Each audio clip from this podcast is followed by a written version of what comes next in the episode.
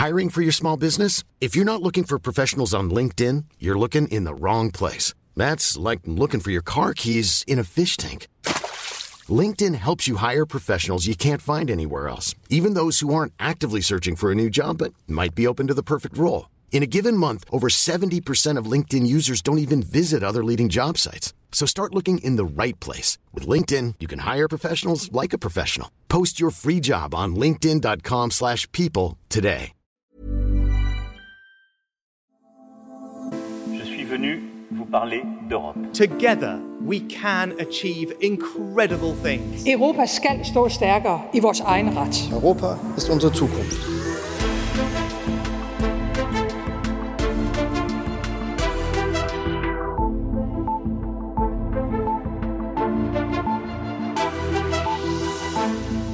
Altså, der var selvfølgelig en, en, øh, et, et meget hurtigt øh, etablering af en, af en form for sådan en krise, central og krisearbejde internt, også på politisk niveau, øh, under, øh, under kommissionsformandens øh, øh, lederskab. Inden for mit område, energiområdet, så mødtes vi, sådan helt, hvis du sådan helt konkret mødtes vi på mit kontor den morgen med det samme for at sige, okay, den krise, vi allerede kunne se komme, og som vi allerede er i, har udviklet sig til noget helt andet nu. Kvinden, du hører her, hedder Ditte Jul Jørgensen. Da russerne for alvor gik ind i Ukraine i februar 2024, blev hun en nøglespiller i det europæiske svar på invasionen. Den 57-årige dansker er nemlig øverste embedsmand for energi i e- Europakommissionen. Og som de fleste nok husker, blev netop energi meget hurtigt et meget hot politisk emne i Europa. EU's største energileverandør var gået i åben krig med sin nabo. Frygten for at løbe tør for gas var reel. Priserne eksploderede, virksomheder og forbrugere kom i klemme. Mange lande skreg på indgreb i EU's elmarkeder, og midt i det sad der så en dansk topembedsmand. Jeg hedder Rikke Albrechtsen, jeg er Altingets EU-redaktør, og det her er en særudgave af vores europæiske podcast, som jeg har lavet på årets folkemøde på Bornholm. Her mødte jeg Ditte Jul Jørgensen midt i virvaret og larmen for at få et kig ind i et europæisk maskinrum, når det kører i krisemode. Hvordan var det at sidde i orkanens øje, og hvad betyder invasionen for EU's planer om grøn omstilling? Det kommer du til at høre meget mere om i denne uges podcast. God fornøjelse.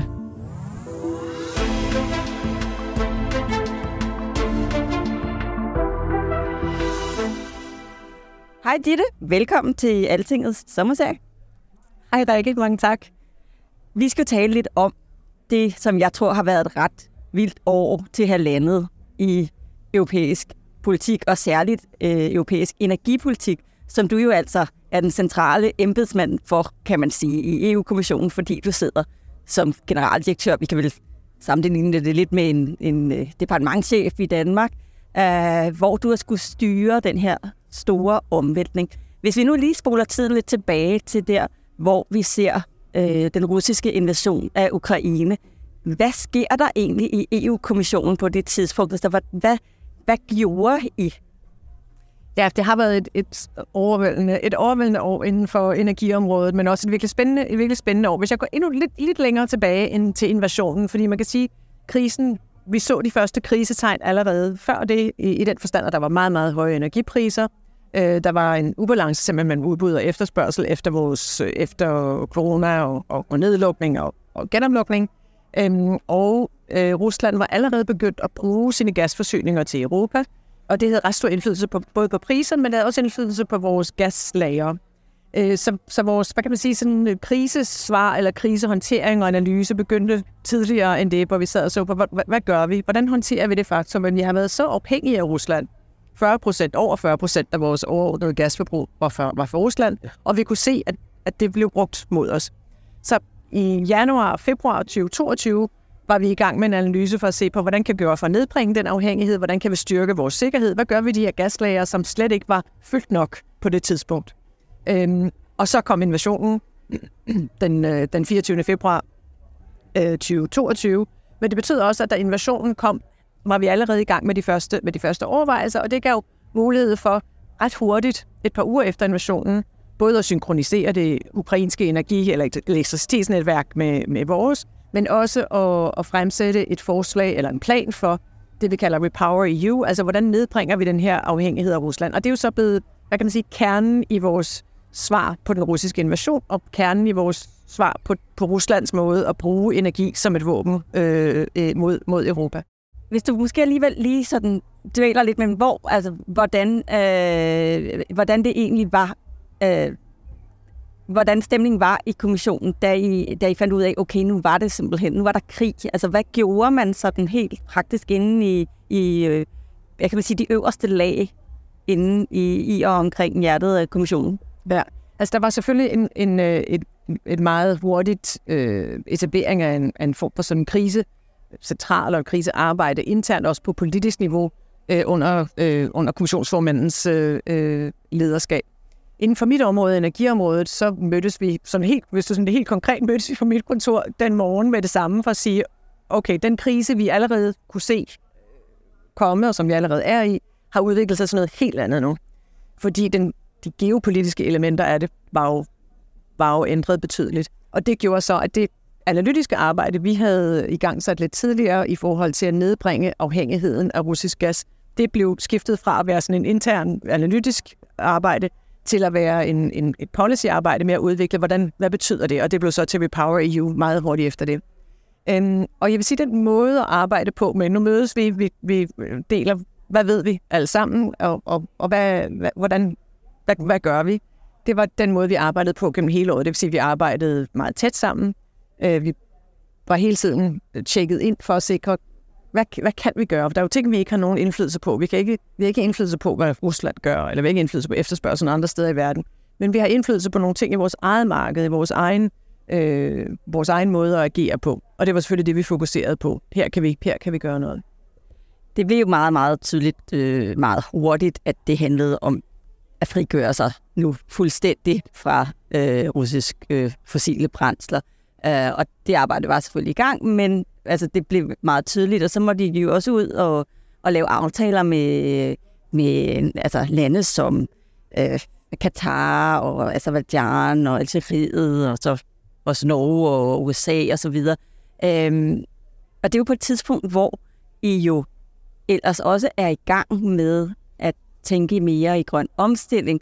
Så hvad gjorde jeg tanker om det der med at gå ud og lave så utrolig mange nye aftaler om fossile brændsler på et tidspunkt, hvor det egentlig har været meningen, at det var det, vi skulle ud af. Vi skulle hen imod øh, meget mere vedvarende energi, for eksempel. Det vi gjorde i forberedelsen øh, i de, sådan, de tidlige dage, var at se på, hvilken, hvilke investeringer, øh, infrastruktur for eksempel, er der brug for i en situation, hvor vi ikke modtager mere gas fra Rusland. Fordi hele vores system, hele vores infrastruktur har jo været designet til meget store mængder af naturgas fra Rusland, så øst til vest, og så noget naturgas fra andre øh, i andre retninger. Og det system skulle simpelthen opdateres til at modtage gas fra andre, så vi har de molekyler, den gas i vores system, øh, vi havde brug for.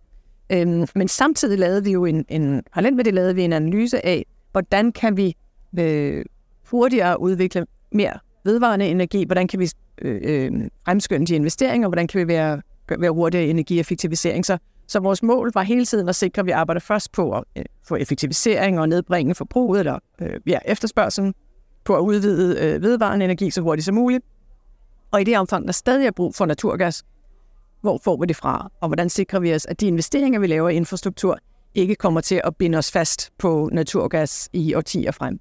Så mange af de investeringer, man har set, har været i det, vi kalder sådan flydende terminaler for, for øh, altså simpelthen skibe, der har flydende øh, naturgas med, og det betyder, at der er en ret høj grad af fleksibilitet. Det er ikke en investering, der, der nødvendigvis skal blive der i mange årtier. Man skal ikke bygge en øh, pipeline simpelthen. Nej, lige præcis, lige præcis. Så vi har hele tiden haft øje på, at de finansieringer, vi har været med til at finansiere, med til at understøtte, de finansieringer, der ikke binder os fast på en fossil øh, sektor øh, øh, fremover. Øhm, I forhold til de aftaler, vi har lavet med leverandører, så er det jo ikke os, der, der laver aftaler, det er, det er energiselskaber rundt omkring øh, i Europa. Og det vi kan se, det er, at der har været nogle investeringer og nogle længerevarende aftaler, men der er ikke aftaler, der går så langt ind i fremtiden, at det vil komme i kampolage med vores, med vores grønne omstilling. I så jo altså også nogle gaspriser, som simpelthen bare tog en himmelflugt af en anden verden. Øh, hvor nervøse var I for det undervejs? Det var, et, et, øh, det var en, en stor udfordring, meget, meget stor udfordring, fordi de høje gaspriser kunne mærkes øh, blandt husholdningerne. når folk skulle opvarme deres bolig. Der er stadigvæk en høj grad af brug af gas. Det var en stor udfordring for, for vores konkurrenceevne, for virksomhederne.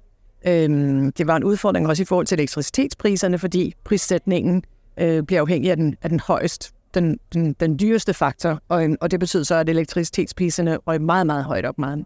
Ja, i pixie, pixie kan man sige, at øh, det den sidste solgte øh, mængde energi på en, på en børs på en øh, almindelig dag, er det, der ligesom sætter hele takten. Så det vil sige, at hvis gaspriserne er eksploderet, eksploderet så er alle andre priser der også. Præcis, ja. Så det var, det var en, øh, en stor bekymring, og jeg tror, at nogle af de, de meget svære diskussioner, vi har haft, har været netop, netop om priser og marked, og hvordan, hvordan kan vi gøre det? Hvordan kan vi på den ene side sikre, at markedsmekanismerne fungerer, fordi vi har brug for vores elektricitetsmarked, vi har brug for vores øh, gasmarked, for at sikre, at vi får den energi, vi har brug for. Så det er en vigtig sådan, sikkerhed øh, og en vigtig øh, investeringssikkerhed i de fungerende markeder. Men på den anden side var det tydeligt, at markederne var så, at, at de udsving var så alvorlige, at priserne var så høje, at vi blev nødt til at gøre noget for at sikre forbrugerne. Men der var, der var et enormt stort pres fra øh, nogle lande, og også enormt mange diskussioner, også internt hos jer, om, øh, om man simpelthen reelt skulle afkoble prisen gas til, til, øh, til elmarkedet. Og vi hørte også selv øh, kommissionsformanden Ursula von der Leyen sige, jamen øh, det her, den måde vi gør det øh, på lige nu, det, øh, den holder faktisk ikke længere. Øh, det gav jo faktisk en masse bekymring også øh, blandt øh, i Danmark og blandt øh, danske energiproducenter osv. for, for øh, hvad der, om, altså, om man simpelthen var ved at smide øh, hele elmarkedsdesignet ud med badevandet. Uh, hvordan var det pres på sådan en som dig? Jamen det var, det var nogle af de helt svære diskussioner, der var præcis, man kan se, der, man kan se, at diskussionen startede tidligt på året, så var, var der et ønske om, som du siger, at afkoble. Og vi har brugt så noget tid på at se, hvordan, hvordan, gør vi, hvordan gør vi det samtidig med, at markedet fungerer? Altså, hvordan undgår vi den risiko, du, øh, du fremdrager om at, at, at sætte markedsmekanismen ud af kraft og miste alt det, alt det gode, øh, markedet, øh, markedet giver. Og... Som vel er, at øh, man får givet et prissignal til, øh, øh, til dem, der for eksempel producerer vedvarende energi, øh, og, altså at få, få, få sikret, at de faktisk tjener penge på det, de laver, øh, fordi at det er en billigere form øh, end fossile brændsler. Ja, og ja, præcis, at, at vores elektricitetsmarked har både givet os forsyningssikkerhed, fordi der er, som du siger, et prissignal. Det har også givet investeringer og, og øget investeringer i vedvarende energi, igen fordi der er en, øh, en forudsigelighed i forhold til de investeringer og i forhold til, til, til det marked. Så det øh, har været helt essentielt at bevare det. Øhm, og det nåede man sådan set også til enighed om i løbet af året. Der var mange diskussioner, men, men da vi fremsatte vores forslag øh, tidligere i år, var holdningen hos alle, at vi skal bevare det her, det vi kalder short-term market, altså det helt umiddelbare prissignaler, og det fungerer faktisk godt. Men vi skal se på, hvordan kan vi, øh, hvordan kan vi gøre, øh, hvordan kan vi frigøre forbrugerne og de priser, forbrugerne betaler fra nogle af, nogle af de udsving og nogle af de meget, meget høje priser. Så uden at der er en, en, en fuldstændig afkobling eller en sådan afmontering af markedet, så har vi foreslået nogle mekanismer, der gør, at effekten af markedet og effekten af de her udsving ikke mærkes for forbrugerne, men samtidig at vi styrker incitamenterne for investering i, i grøn energi. Midt i alt det her, den ballade, der har været bagtæppet det, siden øh, den russiske invasion, der er jo samtidig kørt en helt opdatering af EU's øh, klimalovgivning med nye, øh, øh nye mål for, for 2030 og 2050. Og I har jo også en overordnet øh, plan, som hedder Green øh, Deal, som øh, også har nogle andre komponenter i. Um, og der er der jo lige nu enormt meget diskussion om øh, den del, der hedder naturgenopretning, og det er jo ikke som sådan øh, din GB, men der er alligevel et, øh, et meget stærkt pres fra nogle kræfter, særligt øh, konservative i Europaparlamentet er meget, meget, meget øh, højt råbende omkring, at, øh, at det med at sætte bindende mål for øh, naturgenopretning, beskyttet natur og særligt beskyttet natur, at det blandt andet går ud over øh, Øhm, hele, øh, den, altså, he, hele indsatsen omkring at lave vedvarende energi. Og det er også en bekymring, som vi har hørt fra den danske regering, som har været meget skeptisk over for de her planer. Hvordan ser du den her balance? Ser, Kan du forstå deres bekymringer?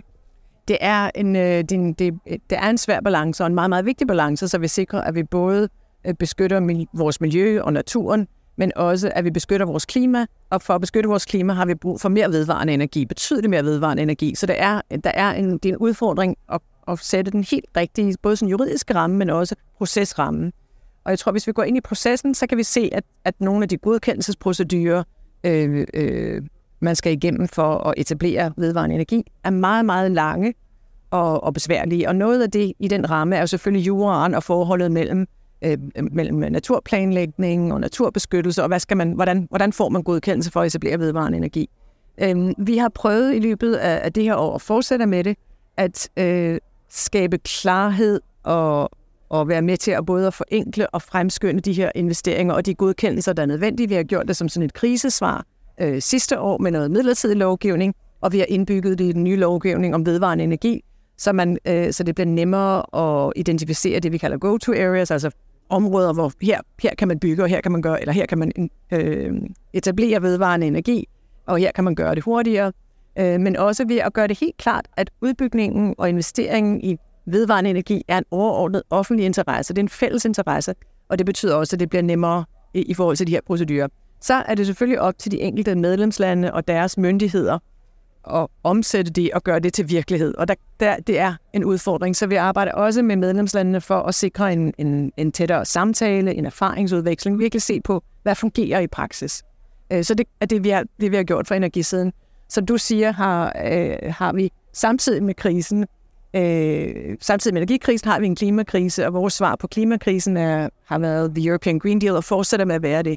Og det, der har været interessant i det her kriseforløb, har været at se, hvordan energikrisen har fremskyndet vores grønne omstilling, hvordan den har styrket øh, og forhøjet eller øget vores ambitionsniveau i forhold til den grønne omstilling. Øh, 2022 var et år, hvor vi øh, investerede mere i, hvor vi etablerede mere øh, ny vedvarende energi, hvor der blev investeret mere i energieffektivisering og energibesparelse, fordi markedet øh, simpelthen nødvendiggjorde, de, nødvendiggjorde den, øh, den udvikling. Og det var også et år, hvor vi i EU nedbragte vores drivhusgasudledning med, tror det 2,5 procent, som det eneste sted i verden i virkeligheden. Så, så det har været virkelig interessant at se, hvordan de her to kriser, og hvordan vores krisehåndtering og svar øhm, spiller ind i vores strategiske målsætning om at blive klimaneutrale i 2050. Men mener du så, at det simpelthen er forfejlet at, øh, at, at sige, at de her regler de kan risikere at stille sig i vejen for udbygning af ved, vedvarende energi.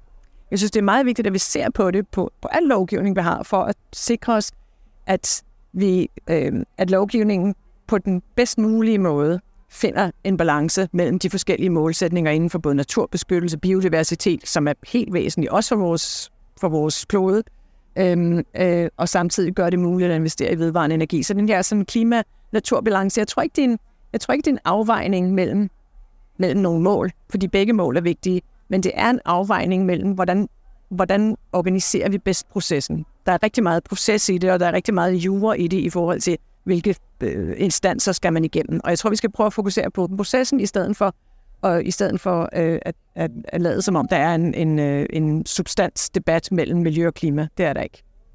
Hvis du så skal øh, se tilbage på, på det her, øh, hvad, hvad det her sådan seneste år til halvandet har gjort ved øhm, også den offentlige opbakning til, til øh, grøn omstilling. Når du så ser det her, hvad kan man kalde det, modtryk, der kommer, for, som er enormt stærkt lige nu. Vi ser det i Europaparlamentet, hvor de har enormt dramatiske afstemninger om de her naturgenopretningsregler, øh, og, øh, og det, bliver, altså, det bliver virkelig talt op til, at øh, det her, det kunne simpelthen... Øh, komme til at koste hele det europæiske landbrug og stille sig i vejen for øh, netop vedvarende energi og alt muligt. Kan du frygte, at der, er, øh, at der ikke er en opbakning til hele den her øh, grønne omstillingstanke, som e- I i EU-kommissionen jo fører frem i jeres øh, store grønne plan? Det vi hører i både Europaparlamentet og blandt medlemslandene er en fortsat meget, meget høj støtte og opbakning til den grønne omstilling øh, både kampen mod klimakrisen og klimaforandringerne, men også øh, energikrisen og, og energiomstillingen. Øh, møder opbakning, fordi det både er en, en grøn dagsorden, men det er også i meget høj grad en, vækst, en vækstdagsorden, en økonomisk dagsorden, og så er det en sikkerhedsdagsorden. Og man kan se det her tredje aspekt, sikkerhedsmomentet, øh, sikkerhedselementet i, øh, i den grønne omstilling, er blevet meget, meget tydeligt det seneste år. For i forhold til vores øh, energisikkerhed, vores forsyningssikkerhed, så er den lokale energi i form af vind og sol langt mere sikker for os, end, øh, end, end, end fossile brændstoffer er. Så jeg, jeg fornemmer egentlig ikke spørgsmålstegn ved klimadagsordenen eller ved den grønne omstilling i, i forhold til energipolitik, fordi det svarer på alle de her spørgsmål. Det, det, det, de tre, det grønne og det, øh, altså det bæredygtige, øh, vores økonomi og vores sikkerhed i, i så høj grad øh, mødes i den omstilling. Så har den russiske invasion i virkeligheden været en form for hestesko for den grønne omstilling i Europa? Jeg tror, at den har været med til at fremskynde, det har vi kunne se, simpelthen hvad der er sket over det sidste år, at, at den invasion og den, den opmærksomhed, den forståelse for sikkerhedsrisikoen ved den afhængighed, vi tidligere har haft, ja, den har været med til at, at fremskynde den grønne, den grønne omstilling. Tusind tak, fordi du vil være med i vores sommerserie. Selv tak. Tak, fordi du lyttede med på Altingets Europa-podcast i den her uge, som altså var en del af vores sommerserie optaget på Folkemødet på Bornholm i juni. Min gæst var Ditte Jul Jørgensen, generaldirektør i Europakommissionen. Denne udsendelse er redigeret af Mads Aarhusen, og mit navn er Rikke Albrechtsen. Tak for i dag. Lyt med igen næste uge, lige her, hvor Altinget taler om Europa.